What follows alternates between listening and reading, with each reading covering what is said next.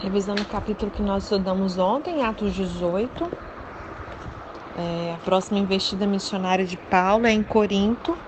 Era um centro comercial importante, num estreito istmo portuário de dois mares. E no local, os judeus também se voltaram contra ele, embora grande parte dos judeus mais proeminentes tivesse se convertido ali ao cristianismo. Quando Paulo é intimado a comparecer perante Galho, que as fontes né, seculares identificam como um romano proeminente, conhecido amplamente no império por sua sabedoria e bom senso, é que o procônsul os expulsa ali do tribunal. A decisão de Galho, de que a discussão dos cristãos judeus envolve a lei, né, que entre vós há, como ele diz, é com efeito uma determinação legal de que o cristianismo é uma religião lícita, ou seja, era legal, né, uma seita do judaísmo. Algum tempo mais tarde, Paulo torna a viajar no entanto, dois dos convertidos de Paulo, Priscila e Áquila, estão em condições de instruir ali a Apolo, um talentoso pregador judeu que se converteu ao cristianismo e rapidamente se transformou no auxiliar poderoso da igreja em Corinto. A gente vê o versículo 26 ao versículo chave de Atos 18, uma abordagem sensível. A aplicação pessoal não repreenda publicamente o ignorante, mas o instrua no particular. Vemos ali no verso 2 o decreto de Cláudio, o mandato de expulsar foi decretado em 49 depois de Cristo, e segundo o historiador Suetônio, isso se deveu ao fato de que os judeus, instigados por Cresto, entregavam-se a constantes rixas. Né? O evangelho chegou a Roma e a contenda na comunidade judaica entre os que criam e os que não criam ser Jesus o Messias era intenso. Vemos ali no verso 1 falando de Áquila e Priscila, né? essa dupla viria a ser elogiada por Paulo como seus cooperadores em Cristo, a quem ele tem são gratas todas as igrejas dos gentios, conforme ele menciona ali em Romanos 16, no verso 3 e 4.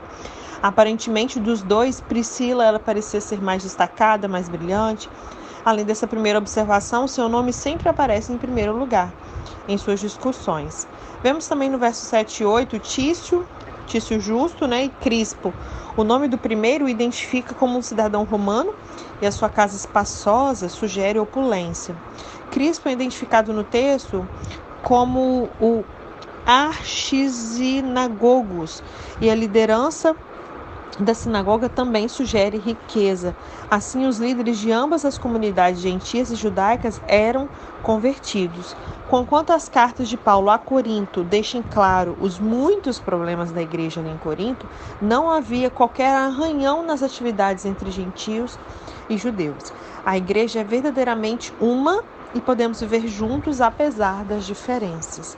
No verso 11, ele menciona que o tempo que ficou ali, né, 18 meses, não se tem, na verdade, assim, muita clareza é, se Paulo permaneceu mais um ano, um ano e seis meses, ou se teria sido o tempo da estadia dele ali em Corinto, esses 18 meses. No verso 12 fala sobre Galho, o pai dessa autoridade, que era Marcos Ananeus Sêneca, e seu irmão, que era Lúcio Ananeus Sêneca, eram famosos. Este último assim se manifestou por escrito sobre o irmão. Não há mortal mais gentil do que Galho. E Lucas ele enfatiza a decisão do proeminente administrador e jurista romano por ter estabelecido um precedente. Seu objetivo é demonstrar que a cristandade podia ser tratada como portadora de uma crença legal. Por conseguinte, a perseguição dos cristãos podia ser considerada uma violação da lei romana. Vemos ali o juramento de Paulo, não obstante seu envolvimento passional com o evangelismo gentil e a sua insistência de que a lei do Antigo Testamento não alcançava os crentes gentios, Paulo ele não despreza sua herança cultural. Né? Ele era um cristão judeu, não um judeu que abandonou o judaísmo para se transformar num gentio. Não era o caso.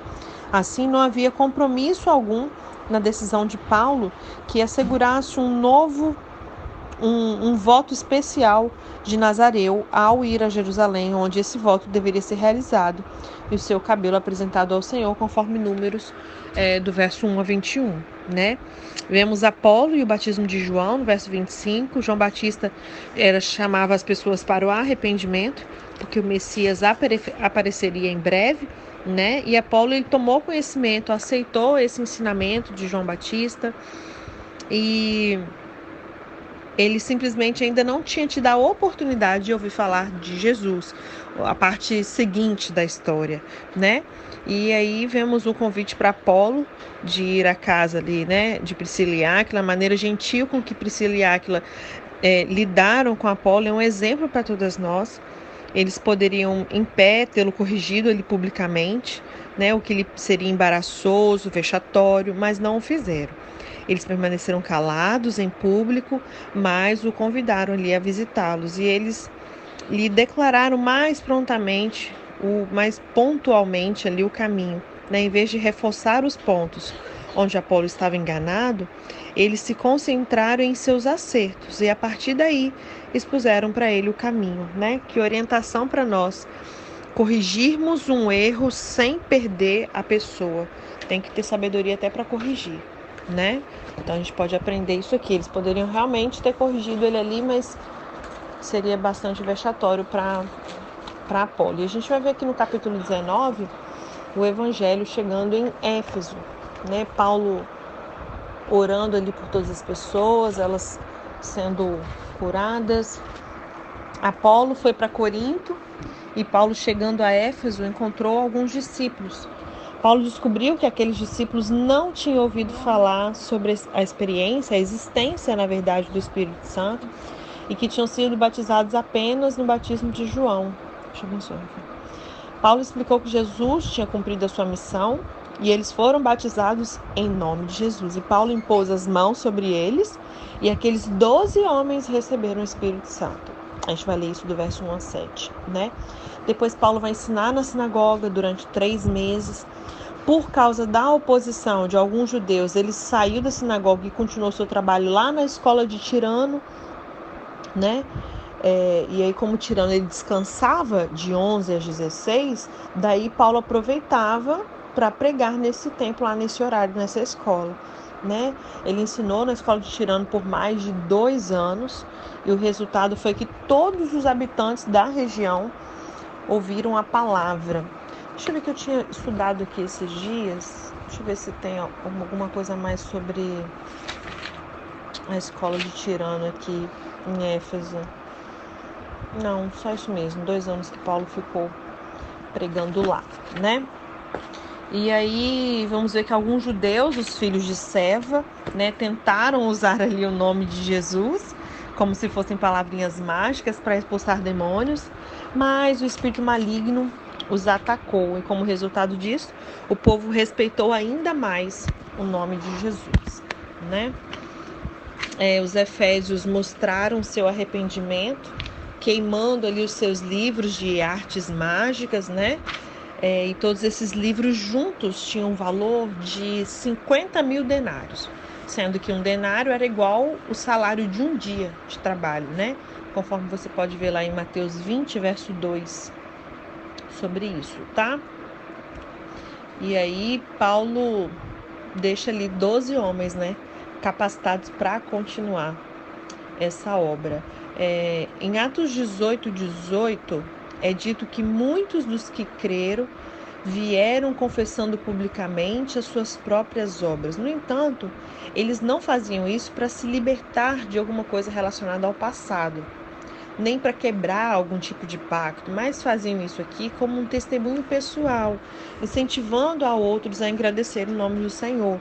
Né? E um ponto interessante a se observar no problema que houve por causa da Diana de Efésios, que a gente vai ler aqui do verso 1 a 18 e do 19 a 23, e no 23 a 40, desculpa, é que Paulo e os ministros que o acompanhavam não se portaram nem de forma inapropriada, agressiva em relação à fé dos habitantes de, de Éfeso, e nem mesmo contra a própria Diana. Tanto é que o escrivão da cidade, saindo em defesa deles, vai dizer assim: Estes homens não são sacrílego, sacrílegos, nem blasfemaram contra a nossa deusa. A gente vai ler isso do verso 23 a 40. E aqui também começa o registro de uma história muito interessante na vida de Paulo, sobre o compromisso com o ministério e sobre direção divina na vida. Nos próximos capítulos, algumas outras informações sobre esse assunto é, serão acrescentadas e terão ainda mais luz a respeito da importância da decisão espiritual que Paulo tomou nesse momento aqui em Atos 19, né? E Paulo ele envia Timóteo e Erasto à Macedônia. Entretanto, ele ficou ali um pouco mais de tempo em Éfeso. Demétrio, um dos homens que fez imagens de Diana, agita a multidão ali, porque a doutrina que Paulo ensinou era contra a idolatria, obviamente, né? A multidão fica confusa, prende Gaio e Aristarco, que eram companheiros de Paulo, e os discípulos não permitiram que Paulo falasse, reconhecendo o perigo ali no meio dessa confusão toda. Alexandre, um judeu, tentou falar à multidão, mas o povo também não deixou falar. A multidão grita ali durante duas horas: Grande é Diana dos Efésios. O escrivão da cidade conseguiu acalmar a multidão ali, né, no meio dessa confusão toda. E a gente finaliza Atos 19. Em Atos 20 a gente vai ver que Paulo vai visitar a Macedônia e a Grécia, mas isso fica para amanhã, né? Então vamos ler no capítulo 19. Tá assim. Paulo em Éfeso. Mandei para vocês, né, a foto, o mapinha, Éfeso nos dias de Paulo. Pra vocês terem uma noção das viagens aí, dá um zoom no mapa para ficar mais fácil de ver, né? Enquanto Apolo estava em Corinto, Paulo, atravessando as regiões altas, chegou ali a Éfeso. Então, Apolo aqui ele foi apresentado em Éfeso, no capítulo 18, como nós vimos. Na ausência de Paulo, ele mudou-se para Corinto antes de Paulo voltar a Éfeso. E posteriormente, no entanto, voltou a Éfeso durante o ministério de Paulo, como a gente pode ver lá em 1 Coríntios, capítulo 16, verso 12. E com relação a atravessar as regiões mais altas aqui, não era rota direita abaixo nos vales de Lico e Meandro, mas era rota superior na Frígia, que chegava a Éfeso de uma direção mais para o norte. E se Paulo chegou até a Galácia do Norte, que é improvável, seria uma dessas viagens através do interior. É, vemos aqui também no verso. Ainda no final do verso 1, ali ele encontrou alguns discípulos. Esses pareciam ter sido seguidores de Jesus, mais indiretamente por meio de João Batista ou de alguns de seus seguidores. Ou talvez também tivessem recebido os seus ensinos de Apolo, né, em seu estado anterior de atendimento parcial. Assim como Apolo, eles tinham um entendimento limitado do evangelho. Então só, só tinham entendimento até João Batista. Né? Verso 2: E, e lhes perguntou: Vocês receberam o Espírito quando creram?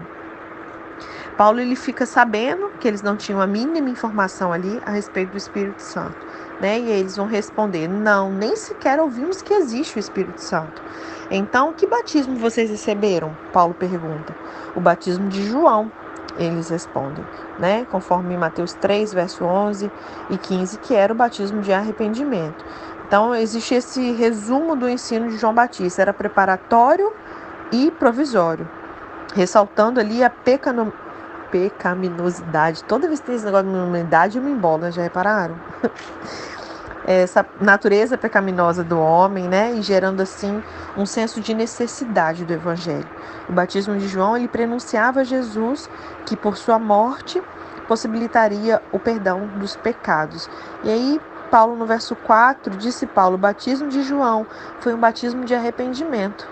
Ele dizia ao povo que cresce naquele que viria depois dele, isto é, em Jesus. Ouvindo isso, eles foram batizados no nome do Senhor Jesus.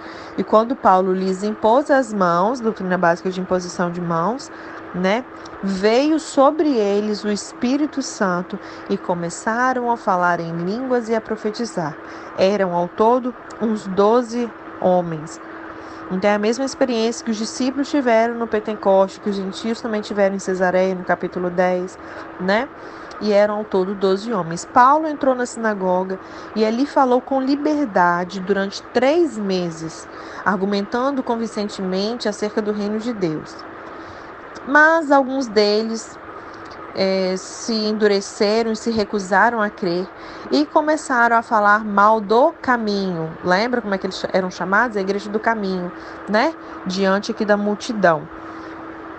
Verso Ainda no verso 9, Paulo então afastou-se deles, tomando consigo os discípulos, e passou a ensinar diariamente na escola de Tirano, que vocês podem conferir ali na, no mapinha de Éfeso, na cidade de Paulo. Né? Provavelmente era uma escola que era usada regularmente por Tirano, era um filósofo daquela época, e a instrução era provavelmente dada ao horário mais fresco da manhã. Certo manuscrito grego acrescenta que Paulo administrava seus ensino, ensinos das 11 às 16, como eu tinha dito para vocês, porque essa seria a parte quente do dia, mas então a escola estaria à disposição e o povo não estaria no serviço regular, né? Verso 10: Isso continuou por dois anos, de forma que todos os judeus e os gregos que viviam na província da Ásia, eles ouviram a palavra do Senhor. Absolutamente dois, todos, né? Durante dois anos ele ficou ali. Dois anos e três meses foi a mais longa permanência registrada por Lucas numa só localidade missionária. Segundo o cálculo judaico, qualquer parte de um ano é considerado um ano, de modo que esse período pode também ter sido referido a três, né? A três anos, tá? É, verso. Deixa eu ver aqui. Verso 11. Peraí. Ou antes de eu ir para o verso 11, ele fala aqui que todos os judeus e gregos que viviam na província da Ásia ouviram a palavra do Senhor, né?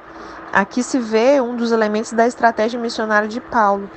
Muitas das cidades em que Paulo implantou igrejas eram centros estratégicos que, ao ser evangelizados, eles serviam de foco de onde o evangelho iria se radiar até chegar às áreas adjacentes. Outros exemplos são Antioquia da Psídia também, a Tessalônica, Atenas e Corinto. Verso 11: Deus fazia milagres extraordinários por meio de Paulo, de modo que até lenços e aventais que Paulo usava eram levados e colocados sobre os enfermos. Estes eram curados de suas doenças e os espíritos malignos saíam deles, ou seja, enfermidade, conforme nós estudamos. E aí também bate com o que nós estudamos sobre unção, que a unção ela pode sim ser armazenada é, entre aspas, né? Não, isso não é uma doutrina, mas é sim possível, tanto que tem esse exemplo aqui que as pessoas pegavam ali os lenços e aventais de Paulo e eles eram usados sim para é, transferir unção de cura para as pessoas. Verso é, 13. Alguns judeus que andavam expulsando os espíritos malignos tentaram invocar o nome do Senhor Jesus sobre os endemoniados, dizendo: Em nome de Jesus, a quem Paulo prega, eu lhes ordeno que saiam. Os que estavam fazendo isso eram sete filhos de Seva, um dos chefes dos sacerdotes dos judeus. E um dia o espírito maligno lhes respondeu: Jesus eu conheço, Paulo eu sei quem é, mas vocês quem são? Eu não queria estar no lugar dessa galera, né? Seva era um dos chefes dos sacerdotes dos judeus, talvez tivesse aqui algum parentesco com a família do sumo sacerdote de Jerusalém, mas o mais provável é que ele tenha se autodesignado assim para impressionar mais com seus truques mágicos, né? Impressionados com a capacidade ali que Paulo tinha de expulsar demônios, espíritos do mal, os exorcistas judaicos queriam copiar a obra de Paulo aqui, né? Verso 16. Então, o endemoniado saltou sobre eles e os dominou, espancando-os com tamanha violência que eles fugiram da casa nus e feridos. Ainda levaram a surra dos demônios, né? Verso 17. Quando isso se tornou conhecido de todos os judeus e gregos que viviam em Éfeso, todos eles foram tomados de temor e o, nome do Senhor Jesus era engrandecido Muitos dos que creram vinham e confessavam e declaravam abertamente as suas más obras. Olha como é necessário voltar ao começo, né? As pessoas hoje em dia, por mais que haja um apelo ferrenho do Espírito Santo através do pregador, do pastor, né? Muitas das vezes o Senhor ele fala de maneira clara e as pessoas endurecem o coração e não tem essa prontidão né? E olha que ali não é nem tão exposto como é o caso aqui, onde as, pelo, as pessoas né, declaravam abertamente as suas más obras, elas confessavam realmente, e era grande o número dos que tinham praticado o ocultismo. Eles reuniram ali os seus livros, os queimaram na praça pública.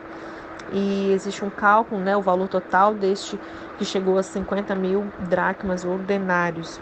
Esses, é, eles foram escavados, documentos como esses, com alegadas fórmulas mágicas e informações secretas. Éfeso era um centro de encantamentos e magia. Pense, né? Era um preço alto, 50 mil dracmas, né? Não se devia à qualidade dos livros, mas ao suposto poder que obteria mediante é, a recitação das palavras e dos nomes secretos e sem sentido, obviamente, né? Verso 20: Dessa maneira, a palavra do Senhor muito se difundia e se fortalecia. Depois dessas coisas, Paulo decidiu aonde? No Espírito. Então, aqui a gente vê do testemunho interior, ele sendo guiado pelo Espírito, expressões que a gente aprendeu já, né, no outro estudo que nós estamos fazendo.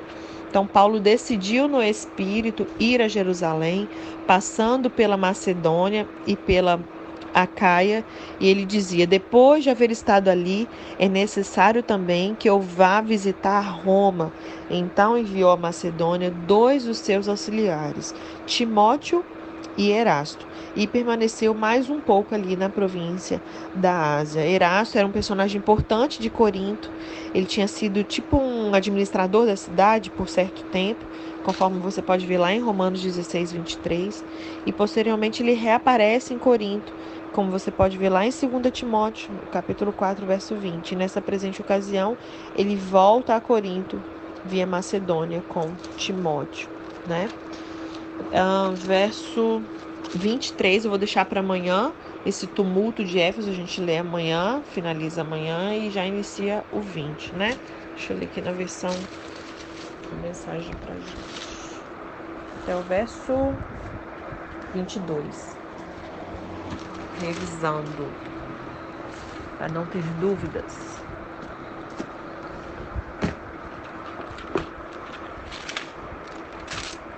Então, enquanto Apolo estava em Corinto, Paulo seguiu o caminho pelas montanhas, chegando ali a Éfeso, onde encontrou alguns discípulos. E assim que ali ele chegou, perguntou para esses discípulos, né? Vocês receberam o Espírito Santo quando creram?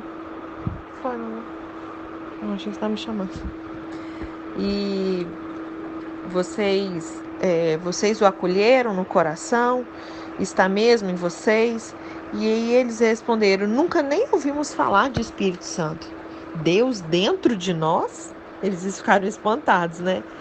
E aí Paulo pergunta: Como foi então que vocês foram batizados?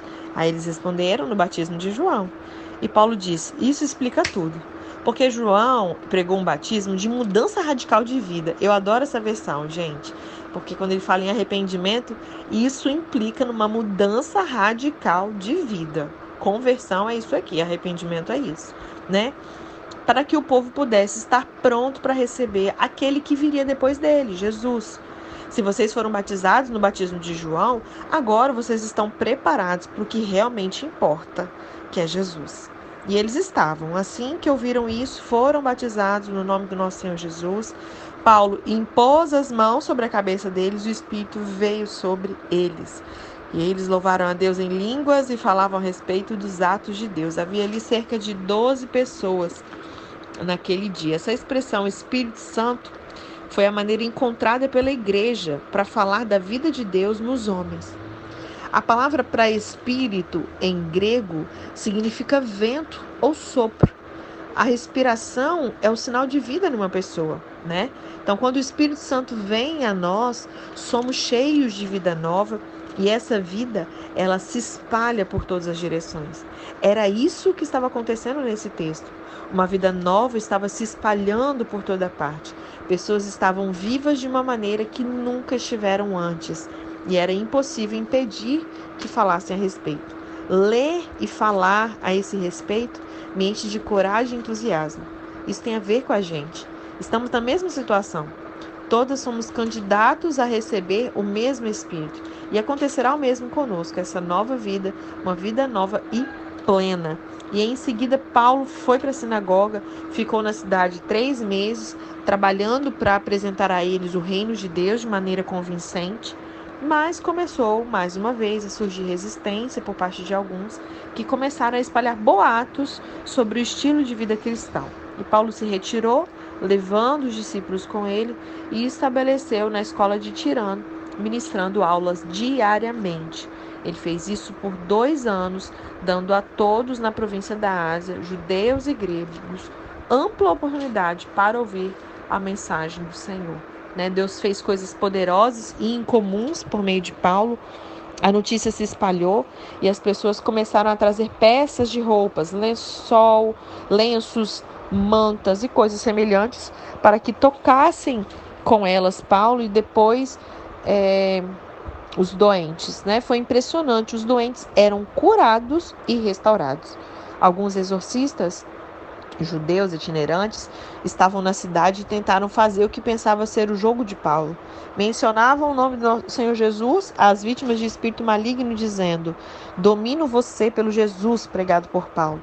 Sete filhos de um tal de Seva, sacerdote principal judeu, tentaram fazer isso com um homem e o espírito maligno respondeu: Conheço Jesus e ouvi falar de Paulo, mas quem são vocês? Então o possesso ficou enlouquecido, pulou sobre esses exorcistas, que levaram uma boa surra e ficaram de roupa rasgada, pelados e sangrando e fugiram dali. E o fato se tornou conhecido de toda Éfeso, entre judeus e gregos, espalhou-se a convicção de que Deus estava por trás de tudo aquilo. A curiosidade a respeito né, de Paulo transformou-se em reverência pelo Senhor Jesus, e muitos dos que creram abandonaram a feitiçaria. Magos e feiticeiras vieram com seus livros de feitiços e fizeram uma fogueira imensa com eles, e o valor dos livros chegou a 50 mil moedas de prata. Assim, ficou evidente que a palavra do Senhor foi vitoriosa em Éfeso. Amém?